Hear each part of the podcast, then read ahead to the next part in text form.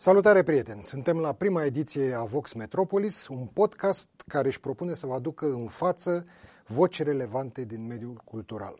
Vom vorbi aici despre teatru, despre film, despre cărți, despre artă în general și vom încerca să aflăm deopotrivă care sunt tendințele actuale, dar și care sunt poveștile oamenilor care le definesc. Acest podcast, Vocile Metropolei va putea fi ascultat în exclusivitate pe Voxa și va putea fi urmărit de asemenea în exclusivitate pe Metropola TV. Invitatul meu în această seară este nimeni altul decât Dan Vidrașcu, CEO Voxa și al editurii Litera, părintele, dacă putem spune așa, al acestei platforme de audiobooks. Bună seara, Dan! Bună seara, Radu! Mulțumesc pentru Și hai să vedem dacă ce am spus eu e corect, dacă într-adevăr ești părintele Voxa sau simți nevoia să creditezi și pe altcineva cu această idee generoasă? Uh, nu, cred că ai, ai definit bine. Uh, împreună cu fratele meu, Marin Bidrașcu, care e co-CEO și în editura Litera și acționar și în această companie, în toate proiectele suntem, uh, suntem parteneri. Uh, înțelegând decuplarea pe care o avea piața din România față de niște tendințe devenite mature deja în multe piețe occidentale, am decis lansarea acestui produs și, de fapt, uh, declanșarea unui curent în piața din România, pentru că eram într-un cerc vicios. Pe de o parte, uh, editurile nu produceau cărți în format digital, neavând platforme pe care să facă, să facă această distribuție și platformele nu veneau și pentru că nu aveau un catalog pe care să-l, să-l distribuie. Atunci cineva trebuia să-și asume acest moment de start, această inițiativă. Noi am tot așteptat să facă acest pas vreo platformă mare internațională, dar cum în momentul uh, ăla, e vorba de anul 2020, uh, se pare că majoritatea erau concentrate mai degrabă spre piețe cu potențial mai mare, am înțeles că dacă nu facem noi uh, un pas în această direcție, sunt toate șansele ca uh, digitalul în România să mai treneze încă o lungă perioadă. Bun, cel puțin din punct de vedere al observatorilor externi, nu al oamenilor implicați în această industrie. Uh, audiobook-urile par ca un fel de explozie în ultima perioadă. A contribuit și pandemia la acest lucru sau, de fapt, ce vreau să te întreb, audiobookurile sunt doar un nou format pentru cărți sau sunt și o schimbare de paradigmă a modului în care se consumă cărțile? Uh, puțin din ambele. Deci dacă ne referim la uh, piața digitală în ansamblu, uh, ea a fost uh, lansată prin apariția e-book-ului, uh, care a fost puternic popularizat și uh, impus în piață de cei de la Amazon prin lansarea dispozitivului Kindle, uh, moment în care e-book-urile au explodat, uh, prețurile erau subvenționate uh, și asta accelera și mai mult procesul. Deci, practic, Amazon pierdea la fiecare e-book pe care îl vindea, fără să mai discutăm de subvenția pe care o făceau în cazul dispozitivului. Dar cărțile fiind mult mai ieftine decât variantele tipărite. Cărțile fiind mult mai ieftine. Asta, ei încercau să poziționeze prețul de, de vânzare sub 10 dolari și atunci diferențele față de edițiile print erau, erau foarte consistente.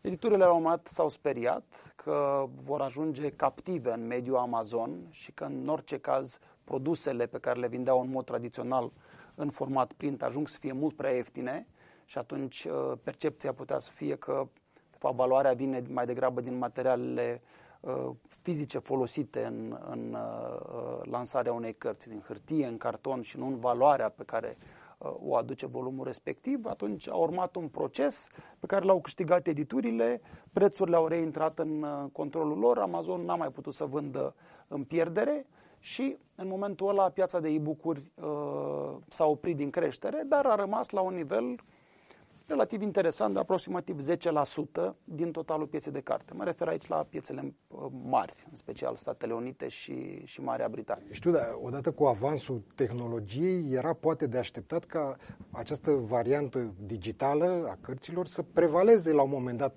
asupra celei clasice, ceea ce însă nu s-a întâmplat, adică nici măcar n-au ajuns cumva echivalente.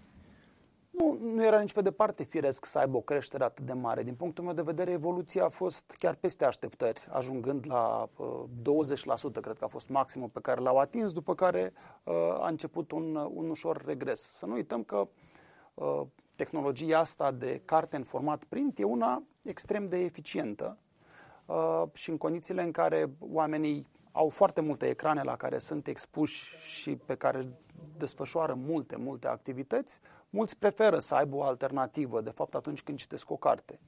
Uh, mă aștept să apară o creștere în momentul în care smartphone-urile vor deveni mai mari decât sunt acum. Uh, și aici, dacă mă gândesc la, la telefoanele foldable, care îți permit practic să ai o diagonală de 7-8 inci, acolo te apropii foarte mult de formatul ideal al unei cărți de buzunar. În momentul în care uh, acest tip de smartphone va deveni mainstream, adică în 3-5 ani, practic toți se vor trezi cu niște dispozitive, cu niște uh, ecrane perfecte pentru lectură în buzunar. Altfel, până acum trebuia să apelezi la un e-reader sau la o tabletă ori uh, eliminarea fricțiunii în procesul ăsta a lecturii e foarte importantă, pentru că poate le ai, poate nu le ai la tine. Telefonul însă e în mod cert prezent în buzunarul fiecăruia. Poate există și avantajul major că poți să ai într-un device care nu este foarte mare, chiar dacă este o tabletă, poți să ai o bibliotecă imensă. Nu mai depinzi de spațiu fizic necesar pentru căratul cărților, pentru depozitatul lor. Da, asta este, un, asta este un avantaj extraordinar, așa cum s-a întâmplat și în cazul industriei muzicale, în care, practic, prin platformele de streaming de muzică, oferta e uluitoare, practic, pentru uh, 10 euro pe lună poți să ai acces la toată muzica care s-a produs, ceea ce e halucinant. Pe mie și acum îmi vine greu să cred că poți apela atât de ieftin un asemenea serviciu. Adică eu probabil că aș fi dispus. Apple Music s-a scumpit uh, de curând. La cât a ajuns? La... Nu știu, dar cu vreo 30% s-a scumpit. Ok. 13, 13 euro ca să poți să asculti câtă muzică vrei tu. Uh, este oricum o ofertă incredibilă dacă mă gândesc la anii studenției când puteai să cheltui 80 euro pentru un CD și aia era tot. Eu am prieteni buni și nu puțini care de-a lungul vieții au făcut, au adunat niște colecții impresionante de muzică pe format fizic, în special CD-uri. Și care acum stau și mă uit, mă, pentru ce ai băgat o, o mică avere, practic, în toate CD-urile alea, ca să nu mai spun că nu erau foarte la îndemână, nu exista în România magazin unde să găsești orice. Chiar unul dintre ei vâna toate aparițiile discografice și așa mai departe. Iar acum tot ce a muncit el o viață întreagă și a dat o avere pe ele, acum sunt la un click distanță ori pe Spotify, ori pe Apple Music. Da, n-aveau cum să anticipeze. Și pe mine, dacă mă prindea, uh, na, student fiind, uh, n-aveam uh, resurse nelimitate și atunci, uh, din bugetul pe care l-aveam la dispoziție, nu reușeam să-mi cumpăr mai mult de 2-3 CD-uri pe lună. Dar dacă mă prindea la 30-35 de ani, poate cu niște bugete mai consistente și eu, în mod cert, aș fi ajuns cu o colecție de CD-uri mult mai mare decât, decât o aveam. Nimeni nu putea să anticipeze această revoluție extraordinară care a fost inițiată tot de, uh, de Steve Jobs și de Apple. După cum și eu, la un moment dat, făcusem o colecție destul de interesantă de casete video cu filme. A apărut DVD player-ul ca device mainstream eu aveam o grămadă de filme bune pe VHS și atunci mi-am găsit un device care avea și VHS și DVD. Am continuat să colecționez DVD-uri cu filme și la un moment dat m-am oprit pentru că devenise absurd, pentru că device-ul ăla nu mai avea mufă care să potrivească cu televizorul, nu mai am DVD player pe niciun computer, deci nu mai am ce să fac cu ele. În schimb, le găsesc dincolo de platformele de streaming, poți să găsești orice film oriunde la orice oră. Da, paradigma s-a schimbat. Deci dintr-o, dintr-un exercițiu de acumulare care era specific uh, unei persoane pasionate de muzică sau, uh, sau de cărți sau de filme, acum, practic, având acces la aceste platforme, uh, e mai mult o, o, un proces de, de selecție, de, de filtrare și de recomandare ai acces la prea multe, adică devine o problemă. Ce alegi? Și e o reală problemă. De oamenii sunt în, într-o permanentă căutare de recomandări și văd o, o mare potențial pentru... Uh... Totuși, dintre toate aceste categorii, muzică, filme, cărți, totuși în cazul cărților este cea mai mare rezistență, să spunem așa, la schimbare, la digitalizare. Încă nostalgia celor cărora, dincolo de alte avantaje, spun, domnule, mie îmi place să simt cartea în mână, să simt mirosul de cerneală, să dau paginile. Deci aici eu cred că în cazul cărților sunt mult mai mult nostalgici, să-i numim așa, decât la muzică și la filme. Acolo sunt mult, există și acum un colecționar de viniluri. E un oarecare reviriment pe piața de viniluri, dar care sunt așa, pur și simplu de colecție, nu, nu doar pentru a stoca și a asculta muzică. Rezistența este uluitoare uh, și pentru că e o diferență foarte mare între experiența pe care o ai atunci când ascultai muzică de pe un CD sau când citești carte de pe un format print. Uh, relația cu obiectul fizic, în cazul cărții, este una mult mai intimă, la modul cel mai uh, obiectiv. Nu e absolut nicio diferență între a asculta muzică printr-o aplicație sau îți pune CD-ul. Este exact același lucru. Interacțiunea fizică cu suportul de pe care era redată muzica era una accidentală doar la momentul la care îl băgai, îl insera în dispozitivul de, de unde era uh, predată. Și eventual coperta la care te uitai un pic. Și eventual coperta. În cazul cărții însă o experiență mult, mult mai intimă pentru că e un obiect pe care îl ții în mână multe ore, îți ia în medie 8, 10, 20 de ore să citești o carte, timp în care uh, tu ții acel obiect în mână. Uh, îți dai seama imediat dacă e o carte groasă sau subțire, dacă e o carte mare sau mică ca format, te uiți la copertă de nenumărate ori. În final, felul în care înmagazinezi experiența lecturii este parțial asociată și de obiectul fizic pe care îl ții în mână. De aia cred că formatul de print e unul care va rezista foarte mult. Uh, cred că e o tehnologie extrem de eficientă în continuare. Nu costă foarte mult să produci, să produci o carte, nu trebuie să o încarci, rezistă bine. Uh, o poți uh, magazina frumos acasă, adică e și un obiect de, de decor care arată bine uh, și toți cei care spuneau în urmă cu 10 ani că digitalul va rade și această industrie uh, s-au înșelat amarnic. Printul rezistă foarte bine. De altfel, 2021 a fost cel mai bun an pentru uh, industria cărții în format uh, print. Culmea fiind o perioadă foarte propice digitalizării. De când măsurăm context. Deci, pe lângă un print care a rezistat foarte bine, au apărut însă și niște formate digitale care au, au o creștere. Cum îți spuneam, e-book-ul s-a plafonat undeva pe la 10% și de acolo probabil că va începe să crească, dar nu într-un ritm foarte accelerat.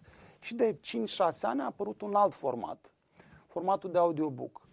E, dacă diferența între print și e-book e una uh, oarecum superficială, pentru că în mare felul în care citești e același că e hârtie sau că e... Doar ții altceva în mână. Exact, dar uh, procesezi în același fel. Sunt niște litere pe un anumit suport, care poate fi ecran sau hârtie. În cazul audiobook-ului, experiența este cu totul diferită. Cartea ți este citită, este o lectură mult mai facilă și este o lectură pe care o poți face și atunci când uh, ai alte activități. Când ești la volan, când te plimbi, când gătești. Uh, ceea ce înseamnă, în esență, că audiobook-ul îți eliberează timp Știu, pentru da. lectură. N-aș vrea să depășim momentul ăsta cu apariția audiobook-urilor. Ca să fim foarte sinceri, audiobook-urile n-au apărut acum 5-6 ani. Ele au apărut chiar cu foarte mult timp înainte, doar că erau pe alt suport. De exemplu, eu știu de că erau povești la electrecord pe disc de vinil, de exemplu. Pe urmă au apărut casete, da. CD-uri. Alea n-au avut succes. Da, au avut un anumit succes, dar uh, să înțelegem că sistemul uh, fizic prin care era, era redat. De fapt, noutatea asta e că nu mai ai suportul fizic. Da, și suportul fizic venea cu niște limitări foarte importante. În cazul audiobook-urilor pe CD, uh, practic aveai cărți de multe ore pe care trebuia să le comprimi datorită spațiului maxim pe care ți-l oferea CD-ul la o oră de exemplu, și atunci erau niște variante prescurtate. Sau făceai multe CD-uri? Nu prea făceau multe CD-uri pentru că nimeni nu-și comanda război și pace în 25 de CD-uri, știi? Adică era o investiție prea mare, n-avea, n-avea sens economic. Și atunci se făceau niște uh, ediții prescurtate. Era o inițiativă interesantă, dar a avut un succes limitat, pentru că pur și simplu suportul nu era adecvat. În momentul în care am trecut la aplicații de streaming și la smartphone ca dispozitiv de pe care, uh, redă, de pe care se redă audiobook-ul, această limitare a dispărut. Eu știu, cred că platforma de streaming mai are și un alt rol foarte important, pentru că așa teoretic ai putea să faci conținut pe care să fie disponibil în format digital, numai că nu mai poți să te protejezi. El poate circula foarte ușor. Dacă ar fi, să spunem, nu știu, editurile să vând audiobook-uri la bucată și am dat banii și primesc fișierul audio. Nu, ă, da, absolut. Industria nu are niciun viitor decât în interiorul unor, unor platforme. N-ai, n-ai cum să apă. De acum câțiva ani este practic apariția acestor platforme de streaming care sunt o cu totul și cu totul altă paradigmă, inclusiv a vânzării de, de carte, nu doar a modului în care este ea consumat. Da, deci a fost, pe de o parte, această limitare uh, dată de suportul fizic uh, și după aia, bineînțeles, apariția uh, acestui nou model care e foarte, foarte recent și în cazul producțiilor video, dacă ne, ne gândim la, la Netflix, aceeași revoluție s-a întâmplat și în cazul audiobook-urilor cu Audible, cu Storytel, cu Script și cu alte platforme internaționale care au început să, să-ți ofere uh, contra unui abonament lunar acces la un număr foarte, foarte mare de, de titluri. Dar totuși ca experiență, uh, eu cel puțin ca și cititor simt o diferență destul de importantă între modul în care citesc pe format fizic tipărit sau electronic și în care ascult o carte. Este o cu totul și toată altă experiență care nu spune neapărat că îmi limitează, dar mă obligă la alte opțiuni din punct de vedere a ce citesc. Cu alte cuvinte, nu orice carte e pretabilă să o asculți. Pentru că ascultarea, într-adevăr, poți să asculti în timp ce faci alte lucruri, însă îți necesită o oarecare atenție pe care în momentul în care citești pe formatul clasic poți să nu ai. Că dacă ai pierdut atenția, ți-a distrat ceva atenția câteva secunde, nu nicio problemă, dai pagina înapoi și reiei de acolo. Și aici te poți întoarce 15 secunde, 30 de secunde, da. da.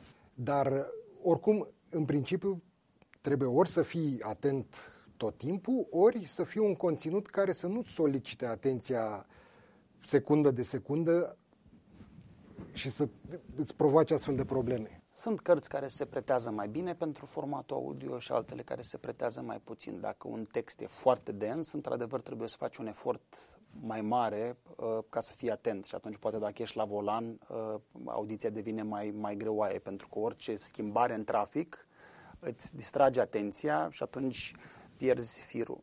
Uh, noi însă credem că oamenii se împart în două categorii, cei care vor să citească și cei care nu vor să citească. Și nu sunt atât de definiți de formatul în care citesc. Și în, în final vor ajunge să alterneze. Da, poți citi cărți în format print într-un mediu, poți citi bucuri într-un alt mediu, poate când ești în concediu uh, și ai un e-reader la tine sau ai un smartphone de pe care citești sau o tabletă și preferi să ai multe cărți la dispoziție, ăla e formatul ideal. Când stai în pat seara, poate ai vrea să ții în, mân, în brațe o carte în format tipărit. Când ești în mașină, n-ai cum să citești altfel decât ascultând o carte. Și dacă vrei să citești mai mult, audiobook-ul vine și te oferă, și te oferă această, această variantă. De aia și din comportamentul utilizatorilor cu care discutăm, asta vedem oamenii alternează și înțeleg care sunt beneficiile unui audiobook și care sunt momentele în care ăla e singurul format în care poți citi. Iar uh, raportându-ne la, la cărți, adevărat, cărțile de dezvoltare personală, de exemplu, se pretează perfect pentru formatul audiobook. Pare că au fost inventate pentru acest format drept dovadă, asta e și uh, o categorie cu cerere foarte mare. Știu, da, de când cu apariția audiobook-urilor, eu cred că această partiție a publicului în oameni care citesc și oameni care nu citesc nu mai este foarte adevărată, pentru că acum eu cred că voi ca editor puteți să țintiți și categoria celor care nu citeau de fel, pentru că acum îi pune să asculte. Și mă refer mai ales la generațiile foarte tinere, care vin deja cu experiență vastă în mediul digital, cu TikTok și așa mai departe, pentru care ascultatul de vloguri, de podcasturi este, le-a intrat deja în obișnuință și e foarte ușor să facă trecerea la a asculta și cărți decât să fi convins să citească cărți în formatul clasic. Deci eu văd și ca oportunitate de a crește baza de potențial consumatori. Uh, și noi ne așteptăm la o creștere foarte mare, de altfel e o suprapunere doar parțială între uh, cititorii de până acum și cumpărătorii de cărți în format print și cei care ar, uh, ar apela la un abonament pentru o platformă de streaming de, de audiobook-uri. Categoric E un format absolut, absolut nou. Tinerii sunt obișnuiți să consume foarte mult conținut în această formă și acum în sfârșit au și cărțile. Să înțelegem că industria noastră are o, o particularitate uh, foarte benefică pentru noi. Majoritatea oamenilor își doresc să citească. Chiar și cei care nu citesc, aspirațional și-ar dori să citească. Uh, și atunci, în momentul în care tu le uh, elimini fricțiunea, le facilitezi accesul la cărți, la un format care e mai facil, pentru că e mult mai ușor să asculți o carte decât să o citești. Efortul devine aproape zero. Da. Poți să faci cu ochii închiși, de exemplu. Bineînțeles, o faci chiar foarte bine cu ochii închiși. Mie așa îmi place să ascult audiobook-uri. Adică dacă am un audiobook greu, eu prefer să-l ascult cu ochii închiși, pentru că atunci mă pot concentra exact la uh, conținutul care, uh, care e redat. Deci, uh, da, ăsta, ăsta e un motiv pentru care unii care își doresc să citească, dar invocă tot timpul lipsa timpului, și ăsta e de departe motivul cel mai, uh, cel mai des uh, invocat atunci când ești întrebat de ce nu citești sau de ce nu citești. Da, n-am timp. N-am timp, n-am timp. Uite că ți-am descoperit timp. Da? Mergi cu mașina, uite, ascult un audiobook în loc să asculti radio. Faci jogging, asculti audiobook. Gătești, asculti audiobook. Foarte multe medii poți citi, poți citi un audiobook și atunci mă aștept să activăm, de fapt, o categorie care citea accidental, sau foarte puțin sau deloc, dar care își dorea foarte mult să citească. Pentru că oamenii înțeleg care e valoarea pe care ți-o aduce o carte. Și de asta publicul ăla poate fi mult mai numeros, așa cum spui. Dar acum aș vrea să-mi spui un pic din culisele uh, acestei industrii. Pentru că, practic, audiobook este o carte citită de către un lector care oamenii îl bănuiesc a fi profesionist, asta în cazul în care nu este o, o voce foarte cunoscută și care citește textul relativ monoton, mă rog, cu intonație, deci nu chiar monoton, dar nu interpretează. Unii oameni care încă n-au ascultat se așteaptă ca audiobook să fie un fel de teatru radiofonic, adică cu personajele care fiecare are altă voce, să joace, ceea ce nu se întâmplă. Uh, nu se întâmplă decât în mod accidental. Uh... Nu, dar întrebarea era de ce se face așa, exclusiv din motive de costuri, pentru că ar fi mult mai complicat și mai costisitor să produci în felul ăsta, sau pentru că asta este varianta cea mai favorabilă pentru cititor? În primul rând, din motive de costuri. Uh, s-au încercat și uh, așa numitele enhanced audiobooks, uh, în care aveai mai multe voci, aveai efecte sonore, teatru radiofonic de pe vremuri, dar bugetul pentru o asemenea producție este foarte mare și nu ți-l poți permite decât în cazul unor cărți unde știi clar că vei avea un volum mare de audiții uh, implicit, implicit de vânzări. Și atunci, probabil din motive de eficiență și pentru că catalogul de print era enorm și translatarea lui în format audiobook era uh, chiar și la, uh, în varianta asta cu un singur narator. Era un buget foarte, foarte consistent, dacă mă gândesc doar la editura Litera, de exemplu, care un an înainte să, uh, să lansăm Vox a investit sute de mii de euro în digitalizarea catalogului uh, în format audiobook și asta în scenariu simplu, cu un, cu un narator. Uh, aceeași problemă au avut-o și editurile străine acum 10 ani când, când a început această revoluție audiobook-ului, doar că acolo vorbeau de cataloage de sute de mii de titluri. Deci, accidental uh, sau pentru cărți foarte importante au mers și pe formate mai elaborate, cu mai multe voci, cu efecte, uh, dar formatul care s-a, s-a încetățenit a rămas uh, cel cu pe o singură voce, cu un narator care citește expresiv, sigur, dar fără să... Nu-și modulează vocea după fiecare personaj? Nu și-o modulează, da. da și, și pentru că probabil că...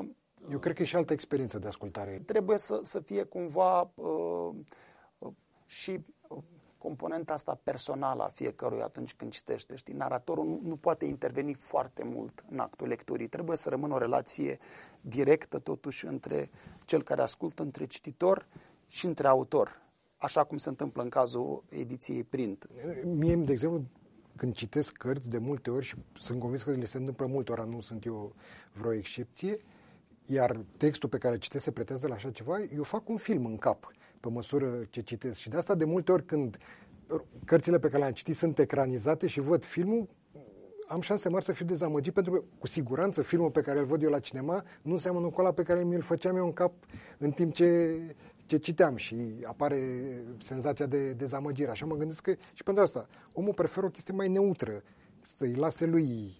Asta e, asta e și unul din motivele pentru care este atât de important să citești ficțiune, de exemplu, pentru că acest exercițiu creativ tu devii practic un regizor al propriului film atunci când citești un roman. Chiar fără să-ți dai seama. Involuntar. N-ai cum să citești altfel. Deci pe măsură ce uh, treci printr-o descriere, creierul formează imagini.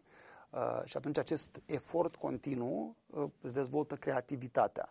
Uh, în cazul filmului, lucrurile sunt uh, pe ecran deja, pe ecran e transpusă viziunea regizorului. Lucrurile sunt, sunt deja expresia uh, unei viziuni pe care cineva a avut-o și pe care tu doar o, o consumi. Asta e o diferență foarte mare și atunci în cazul audiobook-ului ai vrea ca naratorul, care are o, un rol, uh, o prezență obligatorie acolo, dar e un intrus practic în această relație care uh, era directă între scriitor și cititor, uh, să nu afecteze foarte mult uh, experiența și atunci poate o expresivitate excesivă ar fi dăunătoare.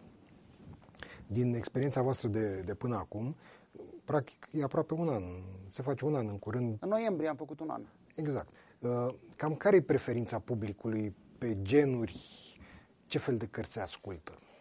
Dezvoltarea personală pe care am pomenit-o mai devreme uh, e în topul categoriilor, dar asta ne, asta, la asta ne așteptam, pentru că uitându-mă și la topurile internaționale, de fapt în uh, revistele de specialitate, în, în bookseller, deja de câțiva ani apar uh, în fiecare săptămână topuri cu cele mai ascultate audiobook-uri. Deci la ei nu mai vorbim de o piață la început, vorbim de, despre un format mainstream, așezat, cu o creștere foarte importantă. Audiobook-urile uh, sunt uh, formatul de carte cu cea mai accelerată creștere în ultimii 5 ani în lume.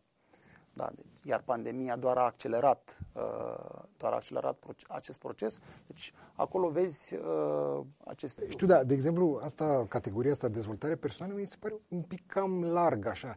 Pentru că și aici sunt niște nu știu dacă neapărat niște, dar niște direcții. De exemplu, sunt cărți de genul uh, cum să fii fericit în viață. Da? De, da. Foarte generale, cu sfaturi de astea. Altele sunt ceva mai aplicate. Cum să devii un bun vânzător, cum să ai succes în afaceri, cum să ai o căsnicie fericită.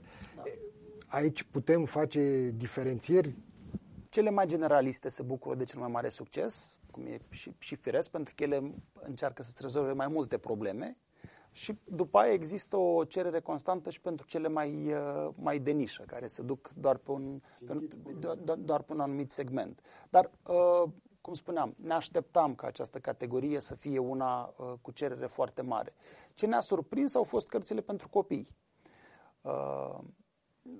Din experiența mea pe când eram CEO în Elefant, Știam că atunci când vinzi cărți în România, când am vândut cărți în altă parte, în jur de 70% din cumpărători sunt femei. Uh, și lucrul ăsta ne-a surprins foarte tare și acolo după primii doi ani când am început să extragem aceste date și să le, să le procesăm uh, și n-am găsit o explicație uh, nici până acum. Sper doar că femeile le cumpără și bărbaților cărți în, în multe cazuri și că dacă ne gândim la uh, lectura în sine, raportul nu e neapărat ăsta.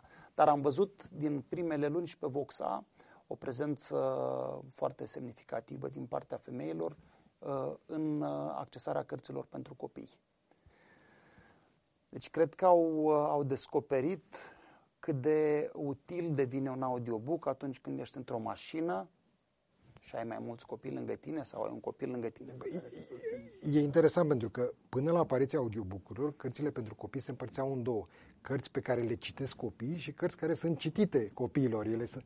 La audiobook-uri chestia asta cumva dispare pentru că toate le devin accesibile. Părinții scapă pe de o parte, în fine, scapă ghilimelele de rigoare, dar uneori când ai o zi uh, foarte aglomerată și știi că trebuie să citești povestea de seară, uh, și nu mai ai chef să, să o faci, dai play la un audiobook pe Voxa și poți să stai lângă, lângă copilul tău, deci există relația intimă care se creează, dar efortul e în altă parte și poate și lectura e chiar de mai bună. Ca să nu spun că nu sunt deloc puține cazurile în care copiii vor uh, în mod aproape compulsiv aceeași poveste sau aceeași carte care le place lor în mod deosebit și o vor repetată de nu știu câte ori, ceea ce pentru un narator, naratorul părinte, e un pic neplăcut, așa, când doar apeși butonul... Ca să nu mai vorbim de acest scenariu. După care sunt alte medii în care părinții ar vrea să le scoată uh, ecranul din fața copiilor. Uh, știm că e o dependență extraordinară de, de ecrane și e o badare pentru părinți de multe ori, pentru că n-ai nicio, nicio alternativă. Știi, dacă îi pui un ecran în față... Ai alternativa să stai acolo, să fii prezent, da, da, e alternativa să fii implicat, dar suntem oameni, avem și noi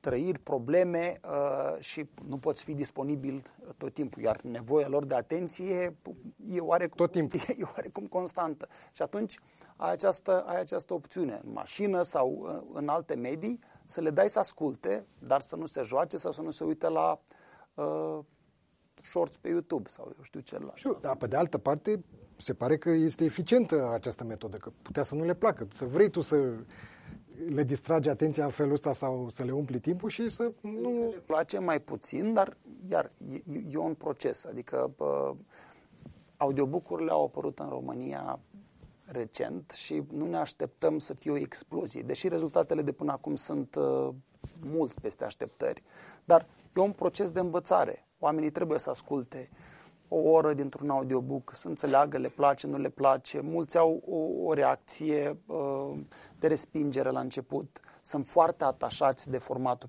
pe care de formatul clasic cu care sunt obișnuiți de mulți ani de zile, dar după aia, în timp, am remarcat prin repetiție, prin expunere uh, uh, repetată, majoritatea au, au o experiență bună și vor să o repete înțelegând că e o altă formulă pe care o alternează cu cea pe care o foloseau înainte.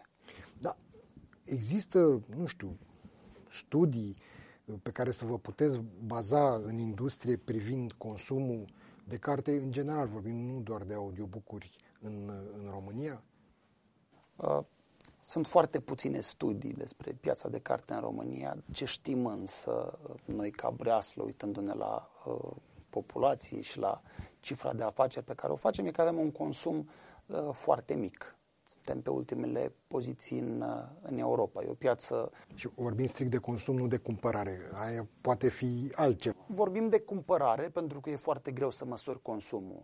Dar dacă cărțile nu se cumpără, Sigur, sigur nu se consumă și atunci uh, vorbim despre o piață de aproximativ 100 de milioane de euro la o populație de de 19 milioane de... Hai să zicem, 20 de milioane. 20 de milioane, deci o piață uh, comparabilă cu cea din Ungaria, care nu e neapărat o piață foarte dezvoltată, unde populația e uh, mai puțin de jumate din, din cea a României, ca să folosesc un...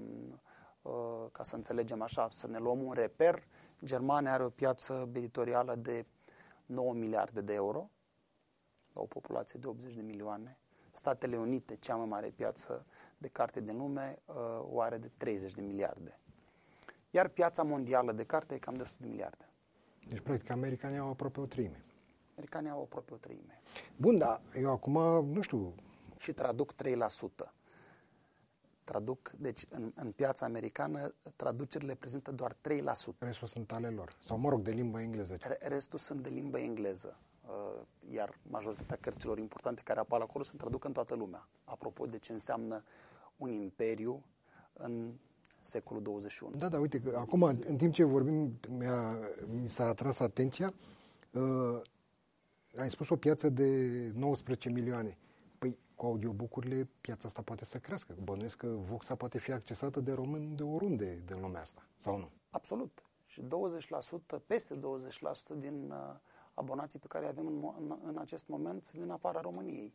Nu ne-am pregătit în niciun fel pentru ei, dar uh, pot să uh, înțeleg de ce Vox a reprezentat un, un serviciu foarte interesant, pentru că pe de o parte avem o diasporă foarte numeroasă. Da, păi sunt milioane multe. Sunt 3-4 milioane de români plecați. Uh, mulți... Nu ăștia doar plecați în ultimii ani, dar da, da, e diaspora tradițională da, da, da, care sunt alte milioane. Exodul masiv a fost în, în, în ultimii 30 de ani. Uh, din păcate, numărul celor plecați este, este uluitor. Suntem pe primul loc în Europa sau al doilea după Polonia. Da, cred că polonezii. Da, dar suntem foarte aproape de ei și au o populație de urmă mare decât a noastră, să ținem cont și, și de asta.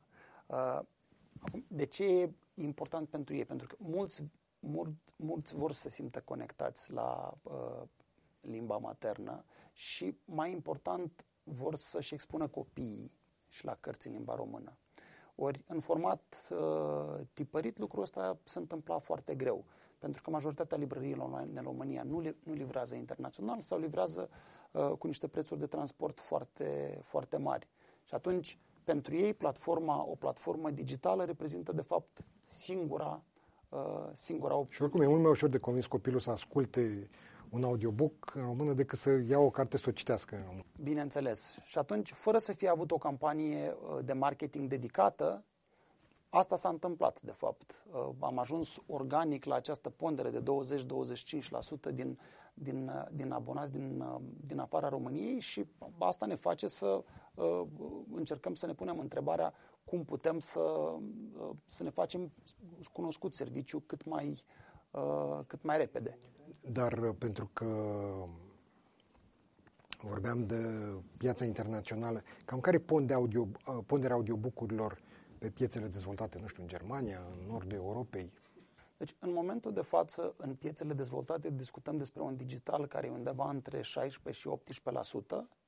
Uh, e-book-urile reprezintă 10%, audiobook-urile reprezintă 6-8%, dar creșterea de la an la an audiobook-ului e una de minim 20%. Deci, în câțiva ani, audiobook-ul va deveni formatul digital dominant, unde se oprește e greu de anticipat în momentul de față, dar este absolut cert că are o creștere importantă. În România noi suntem totuși departe de cifrele astea. Uh, în România noi suntem foarte departe de aceste cifre. Înainte, a lansa, înainte să se lanseze serviciul Voxa, piața digitală era inexistentă, adică, nu știu, poate era un 0,01% pentru că mai erau niște e-book-uri produse de unele edituri și uh, listate pe niște platforme internaționale. Nu există piață de carte digitală. Da, se și vine. Eu știu, am cumpărat eu de pe Elefant e-book-uri, dar era destul de complicat. Trebuia să-ți instalezi un soft în computer. Absolut, absolut. Nu, nu putem dis- discuta despre un serviciu care să scaleze atunci când experiența de achiziție se traduce în uh, zeci de pași pe care trebuie să-i faci uh, și în decizii de reader pe care să-l folosești ca să asculți sau să citești un, un e-book. Nu, exclus. Uh, ai nevoie de o experiență foarte simplă, așa cum ți oferă și uh, pe cum ți oferă platformele internaționale. De-aia și provocarea tehnică pentru noi în Voxa a fost una foarte mare, pentru că toți românii care ascultau e-book-uri și evident că foloseau acele platforme mari. Aveau termenul de comparație. Da, ăla era standardul cu care erau obișnuiți. Adică nu puteai să vii în abordarea clasică, hai că noi suntem mai mici și oferim și noi ceva cât de cât, pentru că voi să-i transferi de acolo, de pe acele platforme. Și atunci investiția în tehnologie a fost mult, mult peste proiecția inițială. Eu asta vreau în afară și mă, mă gândesc că nu doar costurile sunt problema, pentru că al minte, dacă era ceva foarte la îndemână, bănuiesc că fiecare editură și-ar făcut o astfel de platformă, ceea ce, din punct de vedere comercial, probabil că ar fi fost o eroare, adică nu cred că ar fi fost o decizie de business bună. Dar în afară de voi, mi se pare că mai e o editură care a lansat da.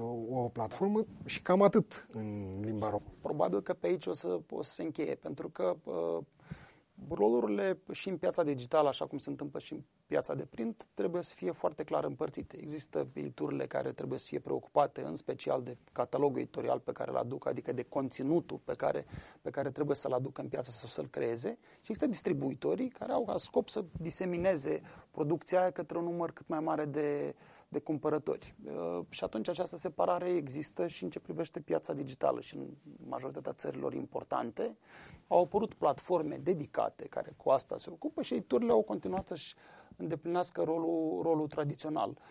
La noi sunt uh, două edituri care au finanțat, uh, care au finanțat asemenea platforme, dar nici pe departe nu mă aștept să mai apară multe inițiative. Practic v-ați făcut-o de nevoie, pentru că nu erau alții care să o facă.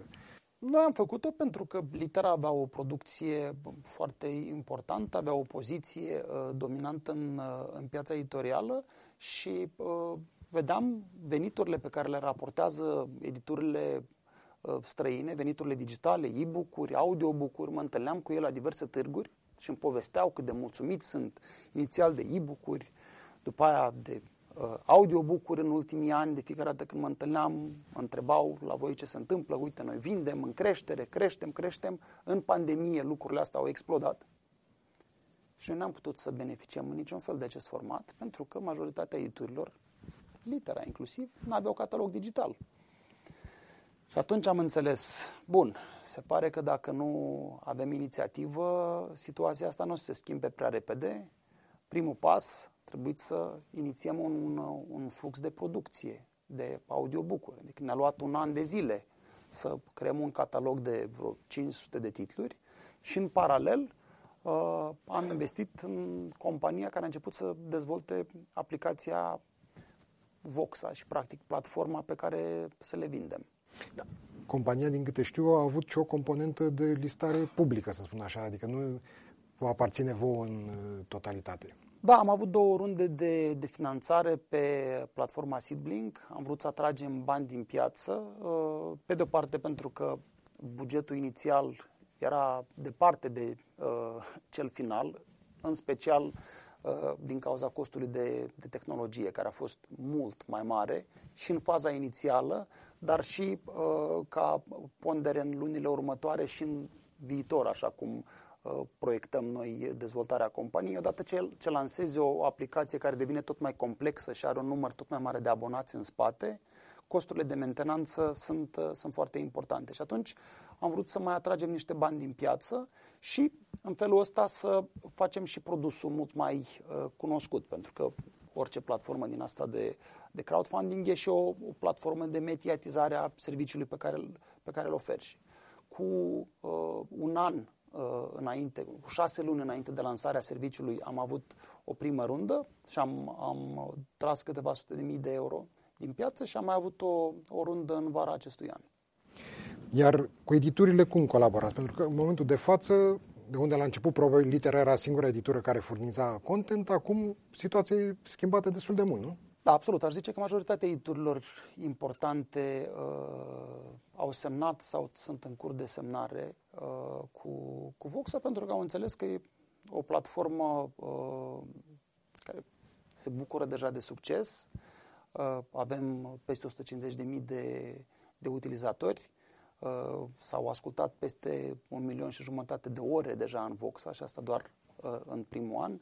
Ne apropiem de 50.000 de titluri listate 10.000 în limba română, restul în limba engleză, pentru că cumva și pentru a acoperi acest uh, gol în catalogul digital uh, în limba română, am fost forțat să uh, listăm și edituri din afară. Și după aia ne-am spus de ce n-am vrea să transferăm și românii care au abonamente la alte platforme, de ce n-am vrea să-i transferăm în, în Voxa, de ce să nu le oferim un serviciu integrat, să, ne, să nu mai aibă niciun motiv să plătească bani la Audible sau la vreo altă platformă internațională. Voi puteți să vă propuneți la latitudinea lor dacă se transferă, dar voi le creați totuși niște argumente. Noi le creăm condițiile. Un produs făcut în România la un standard comparabil cu uh, cel cu care erau obișnuiți și cu un catalog care să fie uh, similar cu cel pe care îl pot accesa în, în platformele respective. Și atunci ne așteptăm să listăm multe sute de mii de titluri și în limba engleză în următoarele luni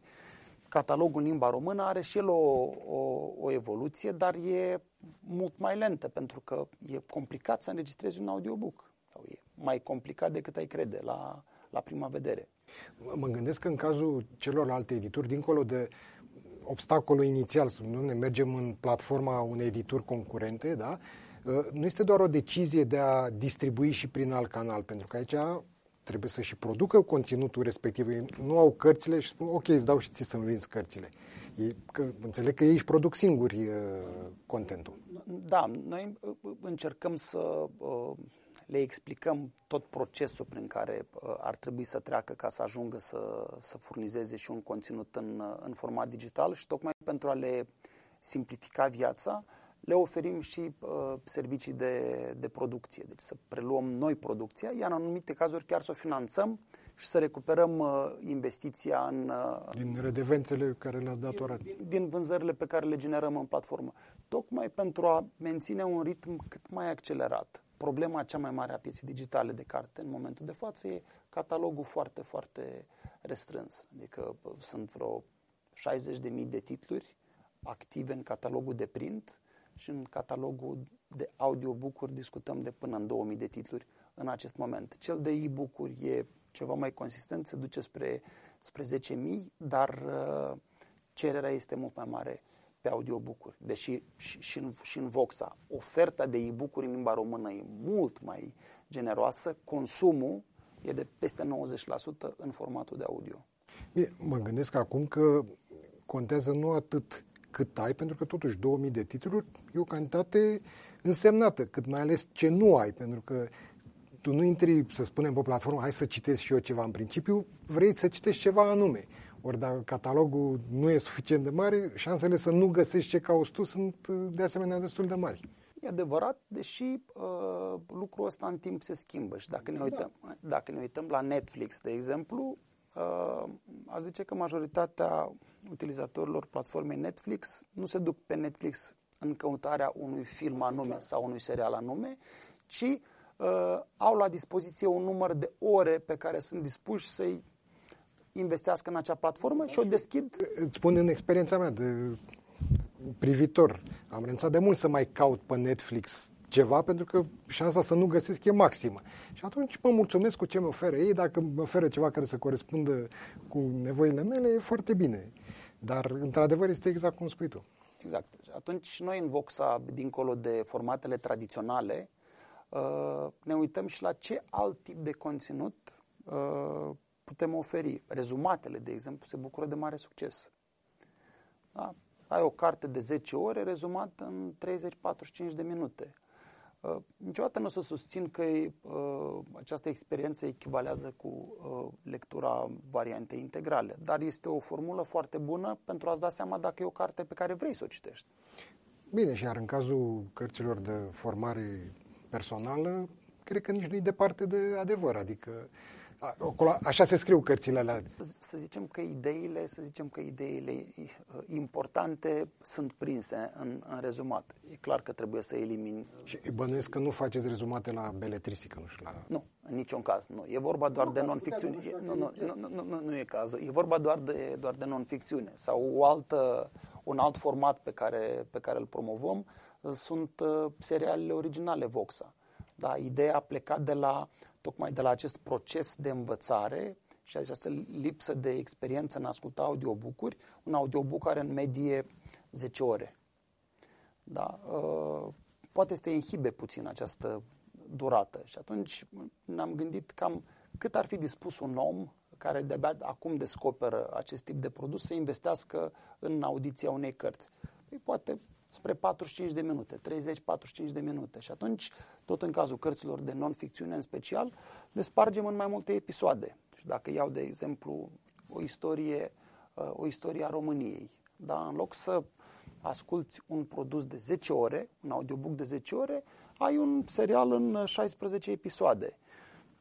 Pe de o parte, un episod nu are mai mult de 30-45 de minute, deci se apropie mai mult de rutina ta zilnică, de investiție pe care ești dispus să o faci. Pe de altă parte, uh, poți să faci audiții selective mult mai ușor, pentru că dacă te interesează mai mult o perioadă sau alta, te duci exact la, la, la acel episod și l asculti doar pe ăla. Și e o experiență uh, satisfăcătoare și în această formă. Pentru că vorbeam puțin mai devreme de completarea catalogului Cam care este inerția față de aparițiile editoriale în print? Adică cam la cât timp apar și audiobucurile?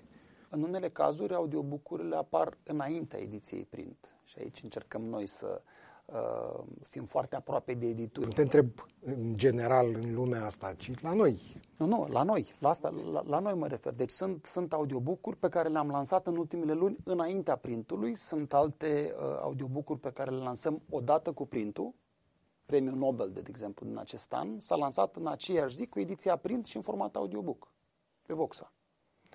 Uh, dar multe apariții importante din, din, din ultimii ani, sigur că o să mai dureze până vor fi transpuse. Aveți de recuperat. Avem de recuperat. Cu, cu noi la apariție e mai ușor să... Avem de recuperat foarte mult. Pe de altă parte, deschiderea editurilor este tot mai mare și în momentul în care văd și veniturile și apetitul de a uh, investi într-un, într-un catalog uh, care să crească repede, uh, devin și asta mai consistente. Da, e genul de, de business care se potențează singur, adică da, cineva trebuia să-i dea, da. cine, cineva trebuia să, să-i dea startul. Adică erau mulți care spuneau uh, românii nu sunt pregătiți pentru audiobook-uri. Cumva avem senzația că suntem uh, diferiți, speciali, suntem perfect aliniați. Iar uh, tinerii în special sunt extraordinar de asemănători peste tot în țările din Europa și din, din, din lumea întreagă. Deci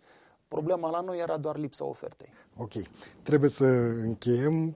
N-am epuizat, zic eu, această discuție care mi se pare foarte interesantă, dar trebuie să nu depășim timpul unei călătorii cu mașina din Berceni până Rahova, ca să ne referim doar la București, trebuie să rămânem în acest cadru orar. Dan, îți mulțumesc foarte mult, sper să mai avem ocazia să mai vorbim și vreau să vorbim și despre Gaudeamu și despre hiturile acestui an în materie de apariție editoriale, dar poate altă dată. Doamnelor și domnilor, vă mulțumim pentru atenția cu care sperăm că ne-ați urmărit și vă dăm o întâlnire la o nouă ediție a Vocilor Metropolei. Până atunci, la revedere!